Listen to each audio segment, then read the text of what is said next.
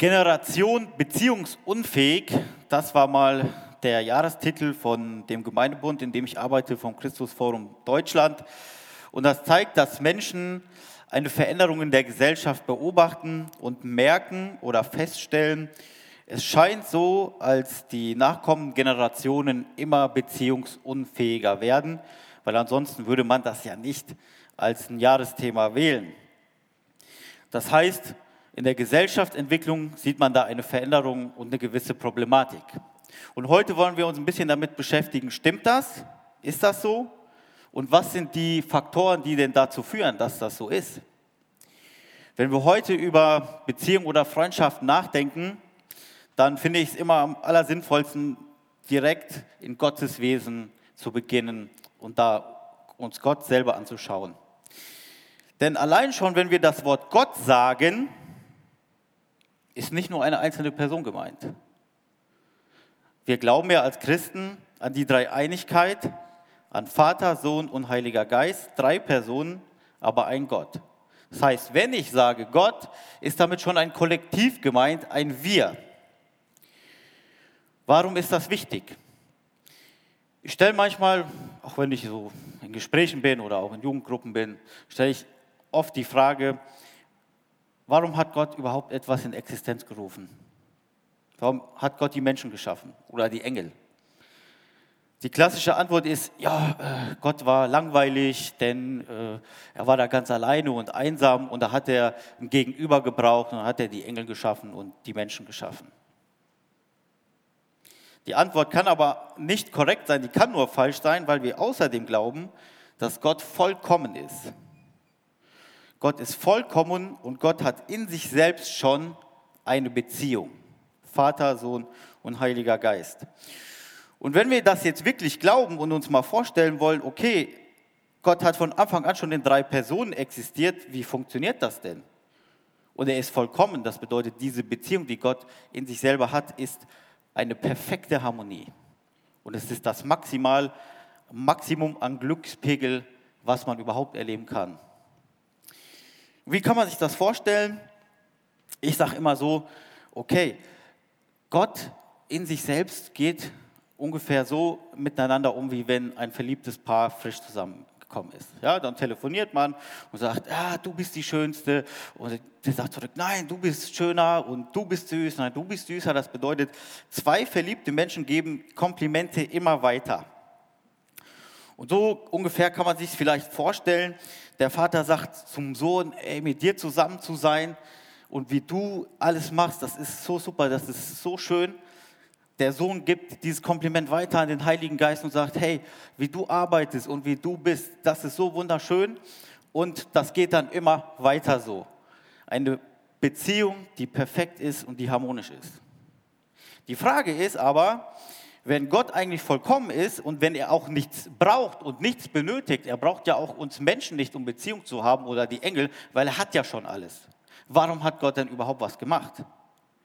Und die Antwort ist, Gott hat uns Menschen geschaffen oder die Engel oder Existenzen, damit Gott sagt, in mir bin ich so glücklich, mein Glückspegel ist so oben an der Decke absolutes Maximum und ich möchte, dass möglichst viele Menschen, Wesen, Existenzen dieses Glück erleben, was ich in mir habe. Das ist Gottes Intention und seine Motivation gewesen, überhaupt etwas zu schaffen dass Gott sagt, ich gönne dir deine Existenz, dass du das erleben kannst.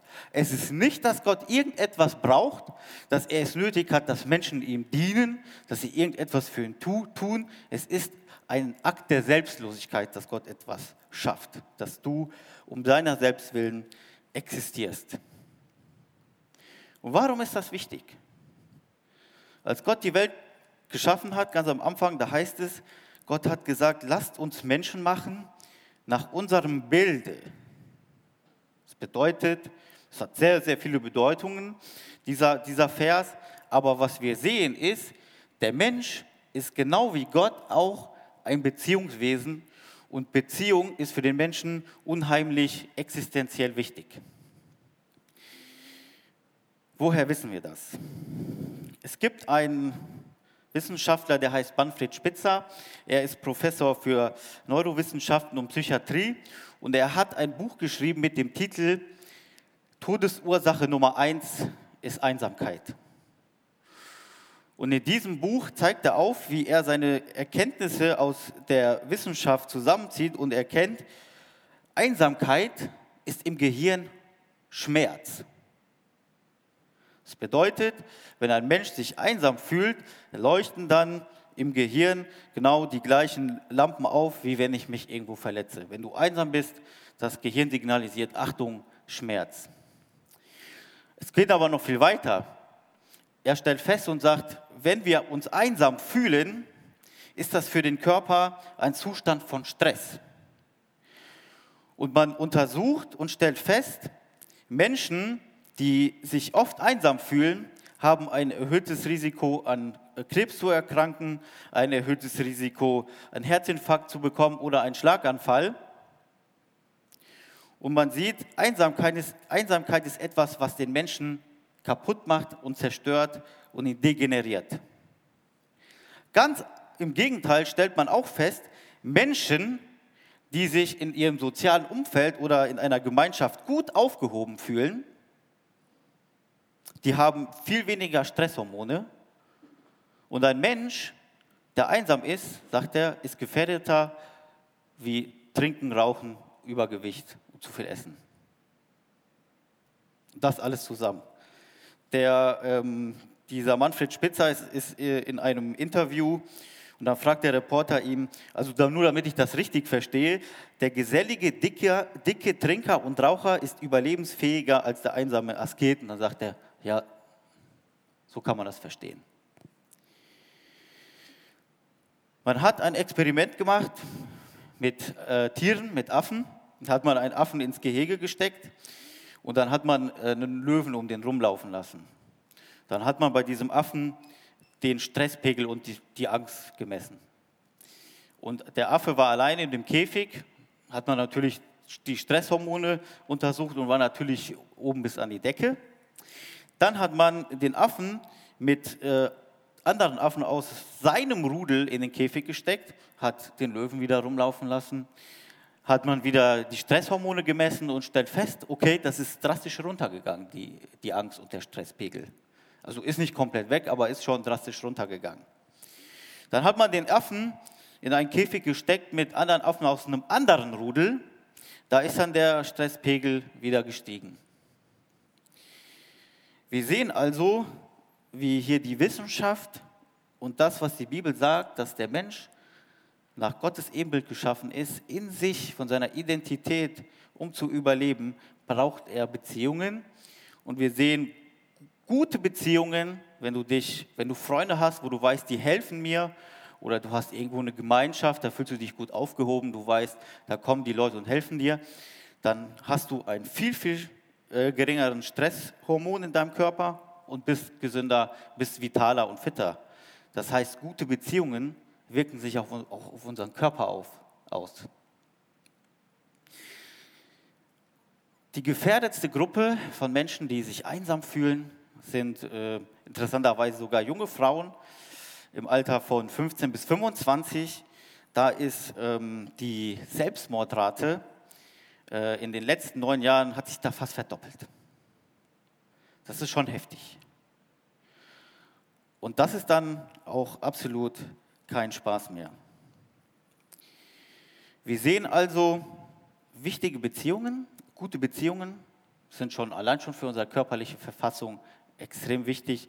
So sehr ist das unsere Identität, so sehr sind wir nach Gottes Ebenbild geschaffen.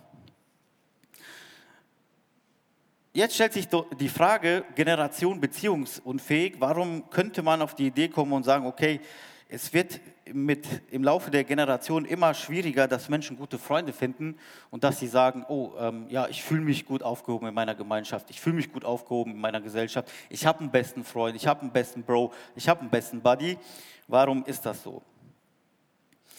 Als ich als Jugendpastor in meiner Gemeinde angefangen habe, da ist fast keiner in die Jugend gekommen. Da waren so zwei, drei Jugendliche, die sind so dahin gekommen. Und dann äh, habe ich die auch so gefragt, hey, wie sieht's aus? Warum kommst du nicht in die Jugend? So, dann haben manche gesagt, ja, man kommt nicht, man kommt da nicht rein. Dann habe ich so gedacht, wie kann man in eine Gruppe, die nicht existiert, nicht reinkommen? Aber die haben dann gesagt, ja, ich habe da mit keinem was zu tun. Ich gehe nicht dahin, weil ich da mit keinem was zu tun habe.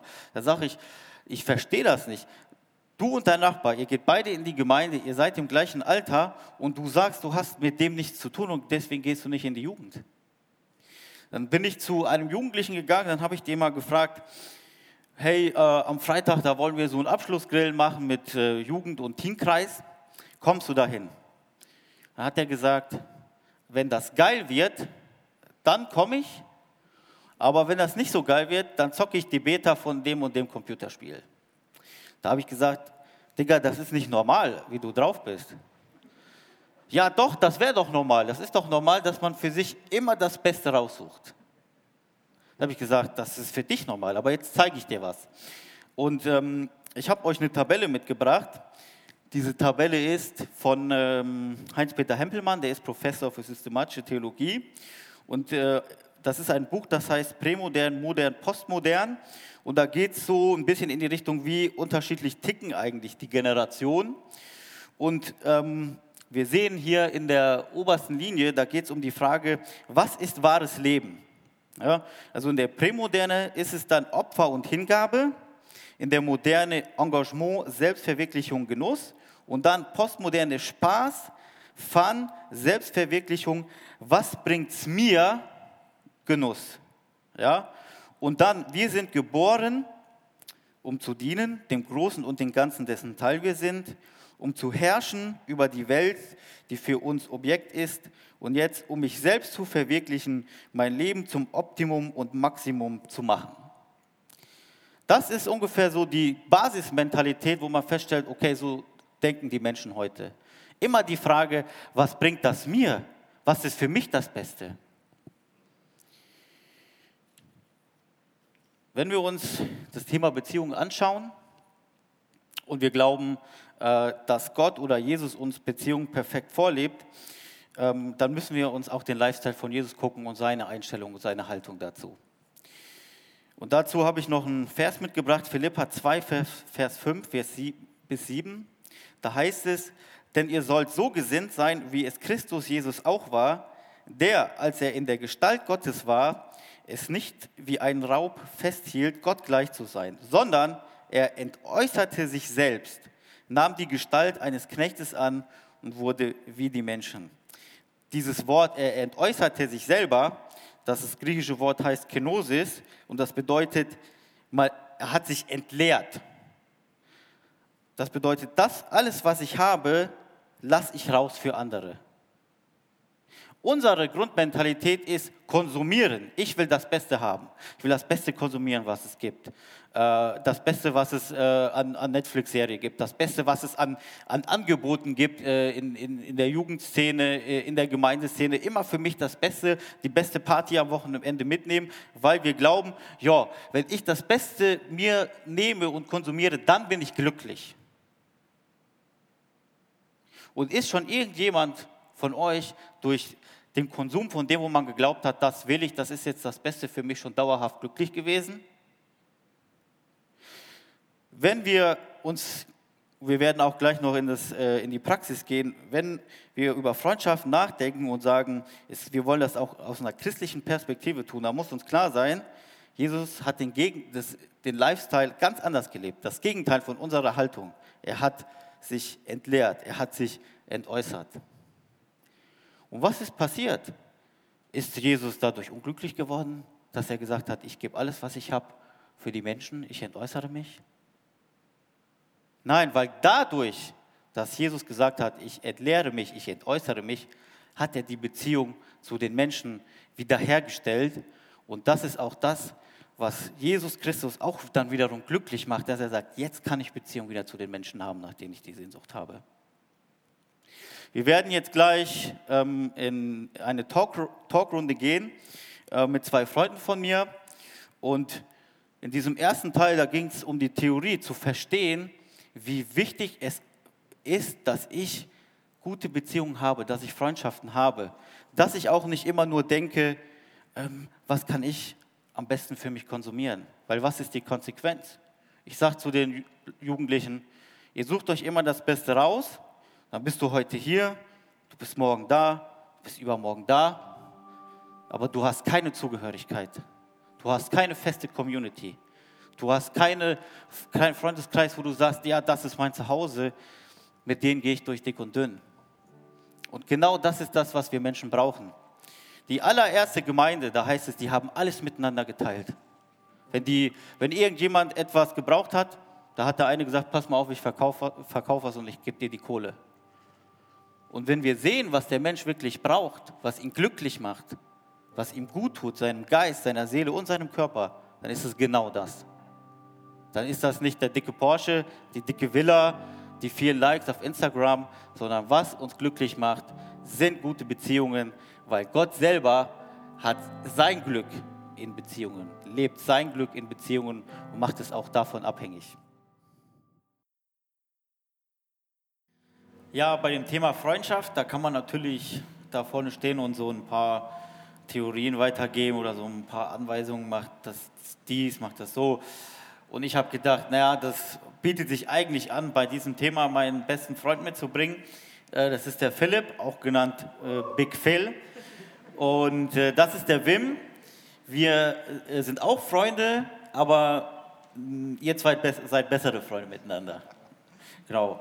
Ähm, und ihr seid auch beide Menschen, die viel in Beziehungen investieren und denen Beziehungen auch sehr, sehr wichtig geworden sind im Laufe des Lebens. Und deswegen ist mal so die erste Frage, ähm, warum macht ihr das eigentlich? Warum investiert ihr viel in Beziehungen, in Freundschaften? Ich meine, du hast wirklich mehrere schon Bro-Beziehungen, muss man sagen. Ähm, warum liegt dir das auf dem Herzen? Warum ist dir das wichtig? Ja, Eddie, zuerst einmal äh, Hammerpredigt. Ja, super gemacht. Ähm, ja, mir liegt das am Herzen, weil äh, ich mit der Zeit gemerkt habe, also als ich so alt war wie viele hier, also noch in den jüngeren Jahren, wusste ich das auch nicht, aber ich habe einfach gemerkt, dass Beziehungen mich glücklich machen, dass Freundschaften mich glücklich machen, dass ich mich da, ähm, ja, dass ich einfach eine Wertschätzung bekomme, die mir, mir und meiner Seele sehr, sehr gut tut. Und ähm, ja, und dann äh, einige Zeit später habe ich dann auch gemerkt, dass in diesen Beziehungen ähm, Gott, man Gott erleben kann. Und äh, ja, das hat, ähm, das hat, es war sehr spannend und hat dann äh, Bock auf mehr gemacht. Wie sieht es bei dir aus, Wim? Ja, also ich war erstmal traditionell überhaupt nicht so auf Beziehungen ausgelegt bei mir und ich bin auch, ähm, ja, wie ich sagen, gar nicht so groß geworden, dass ich das Gefühl hatte, viele Freunde haben zu müssen und habe das gar nicht verbunden, dass das irgendwie wichtig sein sollte in meinem Leben. Und als ich dann so ein bisschen, bisschen mehr mit Gott angefangen habe zu denken, wie ist der eigentlich drauf, habe ich gemerkt, das ist ja ein Beziehungsgott. Und habe dann gemerkt, eigentlich will der auch, dass wir Beziehungen leben. Und als ich das dann gelesen habe, geht raus, macht zu Jüngern, das war für mich dann so irgendwie, ähm, führt Beziehungen, investiert in Menschen hinein. Und, ähm, und da habe ich gemerkt, eigentlich war, dachte ich bis dahin immer sonntags, das ist mein Glaube so ein bisschen. Aber da habe ich gemerkt, mein Glaube ist, diese Beziehung zu investieren, die, da kann ich meinen Glauben zum Ausdruck bringen. Diese ganzen Dinge, Liebe, ähm, Trost und kann erleben, wie Gott auch selber in diesen Beziehungen ist. Und das, da war ich erst neugierig, weil ich dachte, ich will Gott erleben. Ist das auch wirklich so? Und dann habe ich einfach ja, ganz neue Menschen kennengelernt, weil ich auch Gott neu kennenlernen wollte. Und das hat mich dann so begeistert, dass auch heute das bei mir so ist, dass ich sage, ähm, das ist so mein Gottesdienst, Beziehung zu leben und da Gott zu erleben.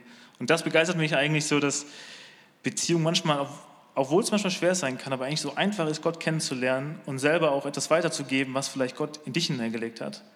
Und das ist auch bestärkend für einen selber. Ja, du hast gesagt, Beziehungen machen dich glücklich. Beziehungen, wenn, wenn du weißt, ich habe Freunde, die mir helfen, dann fühlst du dich äh, gut aufgehoben und bekommst Hilfe. Äh, erzähl mal ein Beispiel, wo du das irgendwie so erlebt hast. Ja, das erste Mal, als ich das äh, so richtig gemerkt habe, was das heißt, einen guten Freund zu haben, das war tatsächlich mit dir. Und da waren wir ähm, 15, 16 Jahre alt und ähm, ich war damals, ich bin auch gläubig groß geworden, aber war damals dann auch eher anders unterwegs. Ähm, und du warst da schon ein bisschen weiter und bist halt zu mir gekommen und hast gesagt, hast mir tief in die Augen geschaut, hast gesagt, Phil,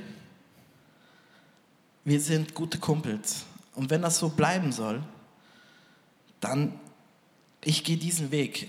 Komm mit, du kannst gerne mitkommen, aber wenn nicht, dann ähm, ja, können wir nicht mehr so viel Zeit miteinander verbringen. Und ähm, das hast du damals zu mir gesagt und äh, das hat mich so tief getroffen, dass dir das so wichtig war, wie dass ich, ähm, sag ich mal, dass mir es gut geht, ja, weil du gesehen hast, dass ich mich ja negativ entwickle. Ähm, da habe ich gemerkt, boah, das ist ja echt, das war eine heftige Erfahrung und da bin ich dann süchtig, süchtig geworden. Ja, das stimmt. Da, da war so eine Zeit, da haben wir ein bisschen auseinandergelebt und da habe ich gesagt, so diesen Lifestyle, da kann ich nicht mehr so ganz mit und habe mich dann auch ein bisschen distanziert und habe ja dann auch gesagt, okay, ähm, so und so äh, sieht es aus. Und ich habe ja auch schon äh, im Vorfeld ein paar Fragen gesammelt bei Jugendlichen, was sie so bei diesem Thema interessiert. Und eine Frage war ja auch, äh, was ist denn eigentlich ein wirklich guter Freund? Was macht denn aus? Macht, ist ein guter Freund, der einfach immer nur sagt, hey, du bist cool, egal was du machst, ich mag dich, ähm, kein Problem? Oder was zeichnet denn an solchen Punkten eigentlich äh, einen wirklich guten Freund aus? Hm, das ist ein ganz wichtiger Punkt, weil viele vergessen das dass die dann oft denken, ja, ich, ähm, ich sage dir immer, alles ist gut, ähm, du siehst klasse aus, du entwickelst dich super, sondern äh, ich merke auch, dass ein ganz wichtiger Freund auch einfach mal sagt, hey, das, was du da gerade machst, das ist nicht gut. Nicht in dem Sinne, dass er den, dich verurteilen will, sondern dass er sagt, hey, das schadet dir einfach. Und ich kann auch noch mal was erzählen, da geht die Kette so ein bisschen weiter, weil da hat der, der Phil in mein Leben reingesprochen. Und äh, das war mir gar nicht so bewusst und ich dachte erst so, was will der von mir? Weil ich ging dann da auch um, um eine Frau, vielleicht habt ihr auch schon mal über äh, was mit Frauen zu tun gehabt in eurem Alter und, und das war mir so wichtig irgendwie und ich wollte unbedingt eine Freundin haben und äh, wie auch immer und habe das aber sehr über Gott gehangen und ich habe das gar nicht gemerkt. Und dann hast du gesagt, Digga, was machst du da? Wie laberst du eigentlich? Ja? Und äh, ich weiß gar nicht mehr, wie schon ewig her, aber es hat mir so stark geholfen, weil ich irgendwie mich da in meinen Gedanken verrannt habe. Und, ähm, und ich bin heute so froh, dass, dass der Phil da war und mir das gesagt hat. Es hat mir nicht so geschmeckt, aber um zurückzukommen auf deine Frage, ein guter Freund, der sagt dir etwas wirklich ganz klar, mit Liebe vor allem auch, aber mit dem Bewusstsein, dass du weißt, der meint es gut. Und ähm, ja, deswegen ist der Phil auch ein guter Freund von mir ja, wir haben gesehen, äh, Beziehungen oder Freundschaften, da ist es halt irgendwie so, man, man bekommt auch Dinge, ähm, man muss auch irgendwie was für die Beziehung tun. Äh, die Frage ist, wie geht man damit um, wenn man jetzt zum Beispiel in einer Beziehung enttäuscht oder verletzt wurde? Jetzt hätte es ja auch äh, sein können, dass du gesagt hast, okay, du hast mir mal die Leviten gelesen, jetzt habe ich keinen Bock mehr auf dich und wir gehen getrennte Wege. Inwiefern ist es denn so, dass man halt sagt, okay, ich bin in einer Beziehung und ich merke, die, die läuft halt irgendwie einseitig. Ich werde von der anderen Seite immer wieder enttäuscht. Vielleicht hat äh, jemand dein tiefes Geheimnis sogar weitererzählt, dein Freund. Mm, oder du merkst einfach, hey, da, da kommt nichts mehr zurück von dem, der ist nicht irgendwie auf dem gleichen Level wie ich, der investiert nicht so viel rein. Ähm, jetzt haben wir ja auch gehört ähm, äh, aus der Philippa-Stelle, diese, diese Einstellung von Jesus ist ja auch für den anderen sich hinzugeben, sich auch zu entleeren, auch nicht immer nur zu denken, hey, ich bin in einer Beziehung, wo ich nur was, was nehmen kann, wo ich von profitieren kann, sondern man muss ja auch schon die Einstellung haben, in einer Beziehung muss ich auch was geben und auch mal länger daran festhalten, äh, so wie das äh, biblische Wort für Liebe bedeutet, ich suche mir einen Gegenstand aus und halte daran fest. Das ist so diese göttliche Liebe, diese Agape. Jetzt stellt sich aber die Frage, okay, äh, muss ich dann eine Beziehung immer und ewig weiterführen? Weil ich halt sage, okay, Gott liebt mich bedingungslos und das muss ich ja dann auch weitergeben. Oder gibt es auch Punkte, wo man dann sagen muss, okay, ähm, irgendwann mal muss ich auch dann Cut machen, weil das ist dann, das tut mir nicht mehr gut, das ist dann auch nicht mehr gesund. Ja, das ist natürlich eine sehr schwierige Frage und da können wir jetzt nur unsere Erfahrungen weitergeben. Das passt wahrscheinlich nicht auf auf alle Fälle. Aber was ihr euch schon mal alle klar machen müsst von Anfang an, es gibt keinen Menschen und keine Freundschaft und keine Beziehung auf dieser Erde, die euch nicht enttäuschen. Und ähm, das wird passieren. Eddie, du hast mich enttäuscht. Oftmals schon. Wim. Ja, du mich auch. Ja. Wim, du mich auch. Ne? Und dann ist die Frage, hey, wie, wie gehe ich damit um? Und ähm, es gibt ja ähm, so einen Begriff dazu, das nennt man toxische Beziehungen. Und ähm, da kann der Wim gleich auch noch einiges zu sagen. Aber wie gesagt, ähm, die Kommunikation, glaube ich, ist da ein ganz großer Punkt, dass man halt trainiert, darüber zu sprechen. Aber ich glaube wirklich, dass es dann irgendwann mal, wenn man die Dinge angesprochen hat und man merkt, es wird, also man wird krank, also es tut einem nicht, nicht mehr gut, also es ist wirklich ungesund, es ist Gift, dann sollte man diese Freundschaft dann auch abbrechen. Was machst du, wenn du verletzt oder enttäuscht wirst von einem Freund oder? Also ein ganz wichtiger Punkt ist, ähm, bei einer Verletzung, da kann ja so vieles passieren, da kann ja so viele Emotionen hochkommen, ihr kennt das alle, ähm, dass du wirklich es auch gelernt hast, erstmal das Gott hinzulegen dass du das einfach Gott erstmal geben kannst, dass du weißt, dass es auch deine Anlaufstelle ist in dieser Situation, bevor du dann aber auch in das notwendige Gespräch vielleicht reingehst, das zu klären. Wie, wie viele Dinge sind auch unausgesprochen, obwohl man sie vielleicht mit fünf Minuten klären kann. Und was auch dann wichtig ist, wenn du es mit Gott geklärt hast, dass du es vielleicht mit der Person klärst und wenn es ein, auch ein Christ ist, ähm, dass sie dann auch das Vorrecht hat, zusammen im Gebet vor Gott nochmal zu kommen. Dann kann man Dinge wirklich aus dem Weg räumen. Und das ist, macht auch ein Freund aus, ähm, gerade in der sagt die Bibel auch, dass wir, wenn wir vergeben, dass es dann wirklich aus der Welt geräumt ist. Und deswegen mit Enttäuschung sehe ich auch in Beziehungen immer als Chance, diese Beziehung noch zu vertiefen. Aber wichtig ist wirklich selber auch einfach manchmal die Verletzung Gott erstmal hinzuhalten, ohne den anderen dabei zu belasten. Genau, und da gibt es dann auch einen wunderbaren Spruch ähm, aus der Bibel, das ist Sprüche 17, Vers 9. Da steht, wer über die Verfehlungen anderer hinwegsieht, gewinnt ihre Liebe. Wer alte Fehler immer wieder ausgräbt, zerstört jede Freundschaft. Und das ähm, habe ich, ähm, ja, das habe ich mir versucht auch als, ähm, ja, als Motto zu nehmen, dass ich sage, hey, weil ich sowieso weiß, dass ich irgendwann mal von auch meinen besten Freunden enttäuscht werde, möchte ich ihnen viel lieber vergeben. Und ähm, wenn man dann da noch Gott reinholt, was du gerade gesagt hast, dann entsteht eine Freundschaft, ähm, die ist so atemberaubend. Und da habe ich in der Vorbereitung mit euch ich äh, ein Wort gesagt, das habe ich letzte Woche empfunden. Da kamen mir wirklich fast die Tränen.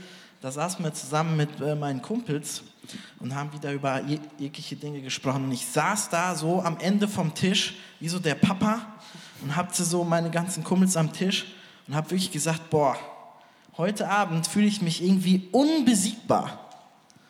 Und ähm, ja, das ist auf jeden Fall, das wünsche ich euch, dass ihr das auch erlebt, erleben könnt. Ja, jetzt ist es ja so, dass vielleicht viele von euch sagen, okay, ähm, ich habe äh, richtig Bock ähm, auf, auf gute Freundschaften, ich finde aber irgendwie keinen richtig guten Kumpel äh, in meinem Umfeld. Ähm, gibt es da irgendwie einen Tipp, gibt es da irgendwie Hinweise, was man, was man machen kann, um, um gute Freunde zu finden? Ja, das ist ja echt manchmal nicht so einfach, auch gerade jetzt während Corona. Das, das ist echt eine Herausforderung, das glaube ich. Und ähm, gerade wenn man vielleicht die Schule gewechselt hat oder komplett neue Situation hat. Aber bei mir ist so eine Regel, ich schaue immer, wenn sich bei mir was verändert im Leben, mit wem habe ich automatisch viel Zeit? Und welche Person, manchmal bete ich auch sogar drüber, legt Gott mir aufs Herz, weil manchmal kann man ja nicht direkt wissen, wie gut man sich mit einem versteht. Ähm, aber zuerst mal natürlich im direkten Umfeld zu schauen, wo du automatisch viel Zeit teilst. Und dann vielleicht zu schauen, hey, vielleicht kann ich mal fragen, wie geht es dem? Oder einfach mal ins Gespräch reinzukommen und einfach zu sagen, hey, vielleicht habe ich da jemanden, der auch, ähm, mit dem ich gerade das teilen kann, wo ich gerade drin bin. Ähm, oder wo, ich, wo der auch eine ähnliche Situation schon hinter sich hat oder ähnliches einfach. Ähm, und das, das ist einfach so ein, ja, da zu schauen, wo man gerade schon ist. Aber ähm, ich habe es auch geliebt, mal was ganz Neues zu machen, wo ich sage, ich will mal was ausprobieren, was ich schon immer mal machen wollte. Und da muss ich aber auch sagen, da hat der Philipp mich oft auch als Freund gechallenged und hat gesagt, mach mal was Neues. Und lernen wir da jemanden kennen. Und ähm, dann vielleicht auch mal zu gucken, vielleicht gibt es was ganz Neues im Leben, anstatt in seinen gewohnten Bahnen zu sein, ähm, gerade jetzt in dieser Zeit. Mhm. Ja, ich habe auch über diese, diese Frage nachgedacht, wie kann man gute Freunde finden? Und meine Antwort ist eigentlich die, wenn du einen guten Freund finden willst, dann sei selber ein guter Freund. Wir haben hier gerade das Thema Vergebung gehabt und das ist auch etwas, was deinen Charakter ausmacht, deine Persönlichkeit. Ob du immer äh, nachtragend bist und genau weißt, wer hat was falsch gemacht und hältst das den Leuten vor. Und das ist halt wichtig, dass du dich in deinem Charakter, in deinem, deinem Wesen ein angenehmer Mensch bist, wo die Menschen sagen, hey, mit dem will ich gerne zusammen sein. Und der ist freigebig, der gönnt gerne mal. Äh, und äh, keine Ahnung, der ist nicht immer so, dass er sagt, ja, gib mir noch die äh, 10 Cent vom Flaschenpfand zurück.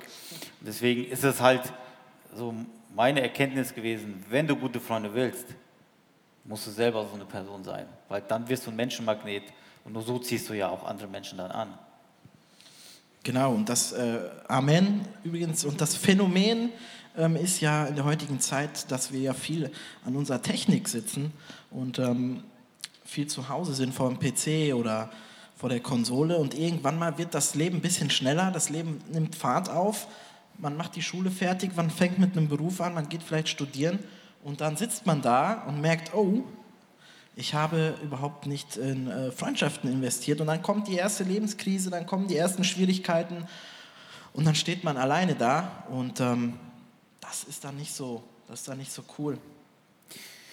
Ja, jetzt gibt es vielleicht einige von euch, die sagen, ja, ich habe mit dem Thema eigentlich überhaupt gar kein Problem. Also ich habe gute Freunde, ich habe gute, gute Freundinnen ähm, und ihr sagt vielleicht, okay, wir sind auf dem gleichen Level, die Chemie stimmt, man, man ist gute Freunde, man verbringt viel Zeit miteinander. Aber was verändert eigentlich eine Beziehung, wenn man jetzt auch sagt, ey, das ist nicht nur mein bester Kumpel, meine beste Freundin, mit der ich in der Schule chille oder sonst wo, sondern wenn man Gott ganz bewusst in die Beziehung mit hineinnimmt. Passiert dann eine Veränderung oder ist das eigentlich egal, wenn, man, wenn eh schon die Chemie stimmt, äh, ob Gott da mit im Boot ist oder nicht? Ja, also das ist eine Riesenveränderung. Also ich habe da früher nie selbst dran geglaubt. Äh, ich habe viel Mannschaftssport gemacht und hatte da meine Kumpels und so und habe da Gott auch ein bisschen außen vor gelassen und ähm, habe dann auch ein bisschen hier und da mal die Quittung bekommen, wenn dann die Lebenskrisen kommen. Aber ähm, als ich dann den Phil kennengelernt habe, wir haben zusammen studiert oder haben uns abends an der Uni gesehen und dachte ich, ja, äh, cooler Typ, wir machen ein paar coole Sachen zusammen. Wir wussten, dass wir Christen sind, aber haben jetzt nicht gesagt, dass das jetzt so, boah, das ist jetzt uns Prio Nummer eins. Und wir haben bis dahin eigentlich so ganz coole Sachen gemacht, aber es war immer so, pff, aber morgen kann der eigentlich wieder weg sein. Also ist jetzt nicht so wie jetzt ein Bruder oder sowas. Und ich war damals in einem Hauskreis ähm, und irgendwie habe ich den Impuls bekommen, dass ich dann, weil wir uns echt gut verstanden haben, ich dachte so, hey, wir sind eigentlich, lieben wir Gott, wir, wir, wir haben viel Spaß an den Dingen, die wir zusammen tun wieso wollen wir nicht mal zusammen Gott in den Mittelpunkt stellen? Wir hatten das schon so ein bisschen in unserem Leben gemacht, aber nicht in der Freundschaft. Und, ähm, und dann habe ich gesagt, hey, wir müssen was klären. Bin abends äh, zum Phil gefahren, äh, noch zum anderen Kollegen, der auch dazu gehört. Und, ähm, und die haben erst gedacht, irgendwie, ich hätte eine Frau geschwängert oder sowas, keine Ahnung, irgendwas ganz Schlimmes. Und äh, ich sagte, nee, nee, ähm, ich habe das Gefühl, wir müssen beten. Und so war das damals noch, ja, dass man über Gebet, gemeinsames Gebet so gesprochen hat. Und dann habe ich gesagt, hey, lass uns doch mal beten und gucken, was passiert, wenn wir Gott an erste Stelle setzen. Und das haben wir dann gemacht, sind schlafen gegangen und es war jetzt nicht so, dass am nächsten Morgen jetzt äh, die Welt stehen geblieben ist, aber wir haben gemerkt, dass wir wesentlich mehr verbunden sind, so dass wir heute auch, auch wenn wir manchmal nicht mehr so viel Zeit haben wie früher, ähm, extrem aufeinander zählen können, dass wir verbunden sind, ähm, so wie ich vorher gar nicht das äh, glauben konnte eigentlich. Ähm, dieses Verständnis, da ist jemand da, da ist jemand da, durch den Gott spricht, der hat Autorität in meinem Leben, ich weiß, der liebt mich, ich muss nichts dafür tun und das Ganze halt. Und ähm, das ist ja manchmal ein bisschen so zu romantisch für Männer, aber ich muss mal sagen, das hat mein, uns echt extrem verändert. Ähm, und es sind halt Dinge geblieben, wo ich glaube, die sind echt für die Ewigkeit. Genau, und ähm, was ich da noch ergänzen kann, ist, ähm, dass es für mich immer, früher hatte ich die Frage gestellt, hey, wie kann ich denn Gott erleben? Ja, ich wollte irgendwie Gott erleben, weil irgendwie am Ende vom Tag liegt man doch im Bett und sagt so, ähm, gibt es dich jetzt, gibt es dich nicht? Und in den jungen Jahren, da will man Gott erleben. Und ähm, als wir damit angefangen haben, Gott auch in unsere Freundschaften mit reinzuholen, da sind, also ich kann, da sind Sachen passiert, die sind, ähm, da kann man wirklich sagen, das war, das war ein Wunder. Das, Wunder, das waren Wunder, die wir erlebt haben, das waren Challenges, das waren Herausforderungen. Und im Nachhinein hat sich immer Gott gezeigt und man hatte wirklich, ähm, wirklich das Gefühl, man erlebt Gott. Und dieses Gefühl, wenn du in deinem Leben irgendwo ankommst und sagst, hey, ich habe Gott erlebt, wirklich gespürt, als hätte der hier neben mir gesessen. Ich meine, es gibt ja diesen berühmten Vers, wo zwei oder drei in meinem Namen versammelt sind, da sitze ich dabei, ja. Und das haben wir erfahren, das haben wir gespürt und das, hey Leute, das ist, das ist doch das, wofür Gott auf die Erde gekommen ist. Ja, wir kommen äh, zu langsam, so langsam zum Schluss auch von der Talkround und während der Vorbereitung, da haben wir uns die Frage gestellt, was macht eigentlich unsere Beziehung aus? Wir sind ja jetzt schon, wie lange? 15 Jahre beste, beste Freunde, so gute Freunde, dass wir nicht mal wissen, wie lange. Und dann haben wir uns die Frage gestellt, okay, äh, was ist eigentlich so das ähm, Kennzeichen unserer Freundschaft? Was ist da so markant? Und da haben wir beide gesagt, das ist eigentlich so diese Unbeschwertheit. So die, dieses, dieses Gefühl, ich erwarte eigentlich von meinem Kumpel gar nichts, obwohl er mein bester Freund ist. Wo ich jetzt zum Beispiel auch weiß, auch wenn der Philipp jetzt, keine Ahnung, ich ein halbes Jahr lang nichts mit dem unternehme und der macht mit anderen Freunden mehr, das ist für uns irgendwie nie ein Problem gewesen. Einfach diese Leichtigkeit, diese Unbeschwertheit. Und das liegt einfach auch daran, dass wir sagen, okay, letzten Endes erwarte ich von meinem Freund nicht so viel, weil das auch Druck aufbaut. Ja? Und er gleichzeitig, obwohl er mein bester Kumpel hat, die Freiheit hat, das zu tun, was er möchte. Und ich nicht immer da stehe und sage, ey, ich möchte was von dem haben, ich möchte was von dem haben und der andere das Gefühl hat, ich muss dem immer was geben, ich muss dem immer was geben. Wenn zwei Menschen in einer Beziehung sind, die, sage ich mal, sich um sich selber drehen, die von dem anderen immer was haben wollen, kann das nicht funktionieren. Aber wenn du zwei Menschen hast in der Beziehung, die mit der Einstellung gehen, ich drehe mich um Jesus, letzten Endes verlasse ich mich nicht auf Menschen und baue damit Druck auf, sondern auf Gott, dann hat mein anderer Freund auch die Freiheit. Weil ich erlebe das ganz oft, dass äh, auch in Freundschaften dann gesagt wird, ja, mh, der erwartet dann das und das und das von mir. Und dann empfindet man Druck und hat das Gefühl, man wird immer mehr und mehr eingeengt. Und deswegen äh, ist es wichtig, auch Jesus Christus in die Beziehung von einer Freundschaft zu stellen, weil man dann letzten Endes sich auf Jesus verlässt und nicht auf seinen Kumpel. Obwohl ich weiß, dass du alles für mich machen würdest und ich auch alles von dir erwarten kann, fordere ich es auch, fordere ich es nicht. Und das ist dann so diese Freiheit, das ist dann so diese, diese Harmonie, äh, die dann auch in diesen Beziehungen entstehen kann. In der gleichen, während der Lobpreiszeit könnt ihr darüber nachdenken, wo Gott euch vielleicht heute ansprechen möchte. Vielleicht habt ihr gesagt, Beziehungen, gute Freunde brauche ich nicht. Ich habe doch meinen PC, ich habe Netflix, ich habe Snapchat, ich habe TikTok, damit kann ich meine Zeit gut vertreiben. Dass du dich fragst, okay, Gott hat dich in ein Umfeld gestellt, du hast Menschen irgendwo um dich herum, in deiner Gemeinde, in deiner Jugend, in der Schule. Und ich glaube, das ist kein Zufall, dass Gott dich dahin gestellt hat, wo du bist. Und Gott möchte, dass du die Augen dafür aufmachst, was Gott für dich in Bezug auf Beziehungen mit dir vorhat. Dass dir auch ganz klar ist, dass du an die Zukunft denkst und siehst, hey, wie wichtig ist das, in einer Gemeinschaft gut aufgehoben zu sein, dass es sogar für meinen Körper heilsam ist und positiv sich auf meinen Körper auswirkt, auf mein Leben.